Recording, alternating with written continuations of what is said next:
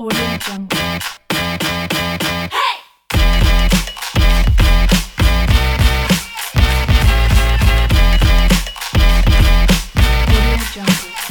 Welcome to the GirlCode podcast with me, Tinika Simbine, where I'll be talking to influential girls and women in tech within the African context. GirlCode is a non-profit organization that is aimed at empowering young girls and women through tech. And joining me today, I have Archana Arko, who is a machine learning engineer at Synthesis Technologies. She joined Synthesis in June 2018, bringing with her four years of experience in product engineering, cloud research and development, and product implementation. And her current focus is on artificial intelligence, AI education, and is responsibly getting AI systems into production. Welcome, Archana. Thanks, Tanika. Thanks for having me. So, Archie, can you please just take us through as to what machine learning as well as artificial intelligence is? Sure. So it's actually a, a question I come across quite often, Mhm. uh, purely because it's often seen as a buzzword and there's many definitions to it. yes. Um, so I don't want to bore you with the, the, the textbook definition, but what it generally mean, means in my in, in in a practical sense is um, when you generally look at programs and software as a whole, you have a set of functionality that you would like to achieve by coding it out. Um, and you know exactly what the logic is, you know exactly what data you will be receiving, but you don't know what data will be outputted, or you want to actually define a different output of data. Whereas with machine learning, it's the exact opposite. So now you have a set of input data and you have a set of output data, and the machine learning model needs to figure out what the logic is. So it's taking the traditional sense of software engineering and putting it upside down and figuring out the logic based on your input data set and your output data set. Uh, but to add on to that, Yeah. the artificial intelligence component is essentially creating a system that can learn from experience. So what do I mean by that is basically the input data that you're receiving is your experiences. And it's very similar to how a human being learns over time. A human being will eventually learn how to act in a certain way or to uh, maneuver a certain surrounding based on the input data that they're receiving. So, visual interactions, speech interactions, all that input data eventually translates into a different set of actions. So, artificial intelligence is exactly that concept. It's a system that can automatically change based on different input data sets arriving in the in the horizon. So yeah, that's that's basically machine learning and AI in a nutshell. Oh, wow, that's interesting. So would you say that that's the reason why um a lot of because of AI, a lot of humans or people rather are losing their jobs? No, I wouldn't say that. Purely because uh, it's the natural transition, right? Yeah. It's no different from how human beings initially used to, in order to get from point A to point B, they used to walk. And as vehicles came into the picture, they learned how to drive. So it's a natural progression over time. As we begin, as we get smarter, as uh, technology advances, it's the next step. We need to get better with our technology and the way we do things. And artificial intelligence is just one way of doing it, of making our making us better as a humanity. Oh wow, yes, I couldn't agree more. And so how did you get into um, machine learning? Can you please just share your journey with us?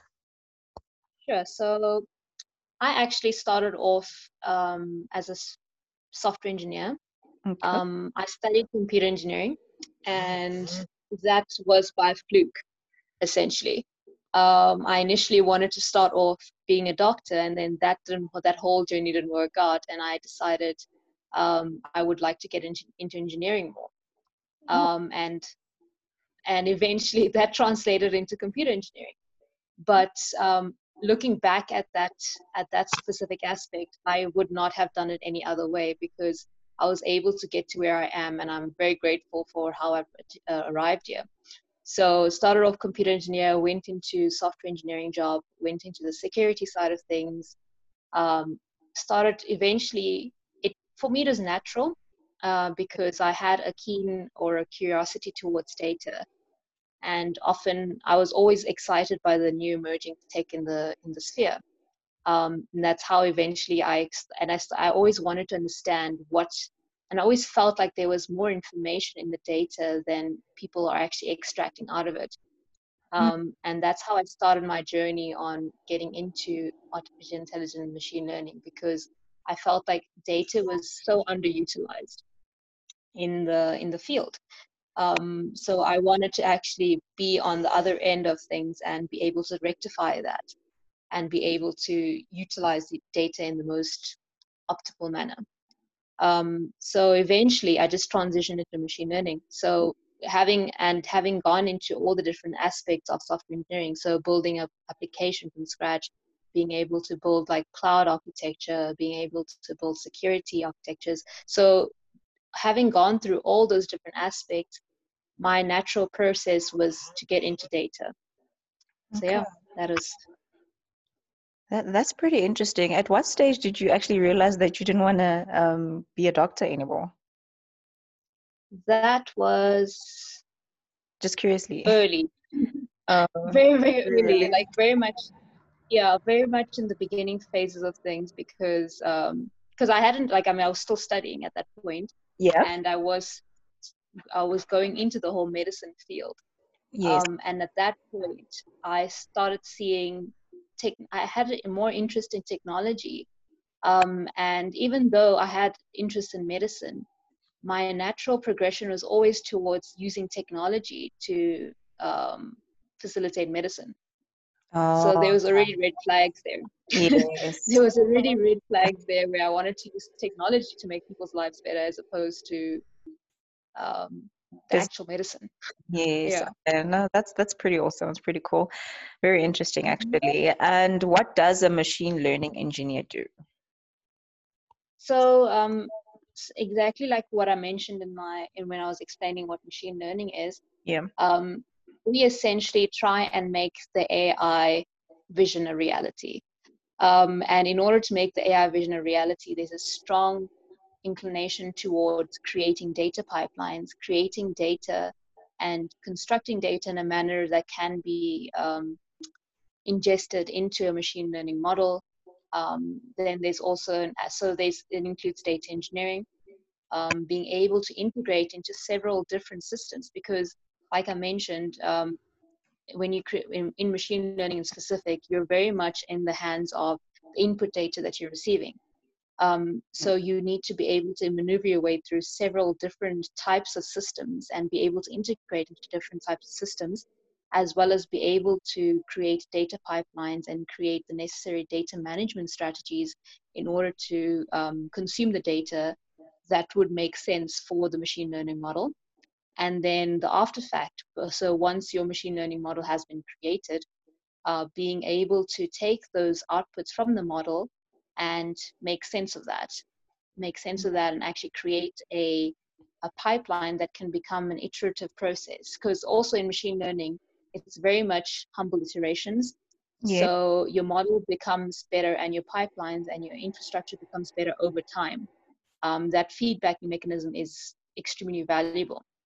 So creating architectures that can facilitate that feedback mechanism um, and being able to uh, create adequate data pipelines that can complement your machine learning model. That's essentially what I do. And obviously having to speak to stakeholders to find out exactly what it is that they need um, from a model or from the machine learning project. Oh, wow. Okay. No, that sounds very interesting. And what learning resources do you use? So I'm pretty much a researcher all the time. Oh, I read anything and everything that comes my way when it comes to. So I'm signed up to a lot of um, articles and, but um, very much I use a lot of research papers that come out of universities. Um, Okay. Medium is my go-to article point. Um, I do my my own set of research. So universities have helped quite a bit. So IEEE resources, um, Medium resources. There's also um, institutes that are very much dedicated to machine learning engineers as well. It's um, like so articles that come from there. um, Udemy courses, Udacity courses. There's many courses that I dive into. It's not one single source. Um, and what becomes tricky about that is you need to kind of fish your way and filter out what isn't necessary and what is necessary. So there's a large, yeah, and there's a lot, large set of, in, there's lots of articles and resources out there. But um, what I found is the more you broaden your horizons, the more you you get better at filtering out what isn't necessary. Um, yeah. So and yeah, LinkedIn is also one of the biggest places that I get most of my resources from. Oh, LinkedIn as well. Yeah. Oh, Yep. No, that's interesting. And then, do you mind just um, after this chat to share some a few links that you use Mhm. and are actually Mhm. credible for our GirlCoders because most of them are graduates, so they Mhm. wouldn't have the experience to actually be able to filter out use um, Mm, sure. factual information and what's really not of any use to them. Yeah, no problem. I can do that. Thank you so much. And then, can you please just share one of the biggest challenges that you have experienced in this field? So, touchdown, hands down, the biggest, biggest, biggest challenge that I've faced is um, the buzzword.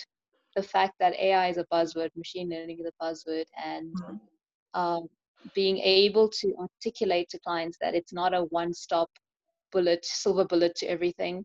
There's a lot of work that has to go into actually creating and facilitating the adequate pipelines to realize a machine learning journey. And I think the the biggest challenge, mostly because I'm not very confrontational and I don't like conflict, but the Yeah. biggest challenge has always been to tell the clients that um, if it comes down to it, that the vision that they have doesn't necessarily need machine learning or doesn't necessarily need to go down this angle. It could be um, it could be eventually facilitated, but Yeah. there's a lot of work needs to be done prior to that. So sort of telling a client that, um, sort of bursting their bubble essentially, Mm. that has always been a challenge for me because um, the the articles that we see out in the open and the buzz the buzz that has been created um, makes makes it seem a lot closer than it really is. So that's that's always been a challenge for me. Yes, and through that, do you feel that some of your clients um actually don't really understand what it is Yeah. um that you it happens a lot more. yeah, no, yeah and it happens quite often. Yeah it happens quite often as well. Um but it's and it's and it's no one's fault honestly. It's Mm, it's something that it's naturally meant to happen that way. Um so it's but it's it's also comes down to how responsible are you going to be in telling this to a client? Because similar to how clients aren't aware of what exactly AI stands for, what machine learning stands for, it becomes your responsibility to educate as well. Um, so you kind of need to bring that education factor into whenever you're engaging with a client or anyone as a whole. yes. No, I think that's the best approach. Um, it Mm. saves everybody some time as well. And yeah, um, as a female in the space, um, would you motivate other females to get into it, and why? Yeah, definitely. So, um, so I attend a lot of conferences whenever I can, and something that I'm finding more and more is, especially in this field, we need diversity. Um, and when I say this field, I mean AI, machine learning, but not just AI and machine learning, but technology as a whole. Yeah. Because the products that we are creating and the projects that we're getting, we're all getting involved in, is to eventually target a market, uh, target a market um, target an open market. And this open market includes females, males, anyone it is. Um, so being able to create a good product, you need to have a good diverse skill set and you need to have a good diverse set of uh, opinions as well. Um, if you don't have a diverse set of opinions, you will only be creating a product that is niche to a specific target audience. And that's Mhm. not a good product, in my Yes. eyes at least. Um, because um, yeah and a good product is often something that can cater for different um, different people Yes. so the more diverse the people that are working on the technology stack the better your product will be so that's why i would encourage more females um, actually just anyone in general to get involved in the field because it's not as far as you think it is. It's and we definitely need more opinions um, than the, the average Joe in this particular instance.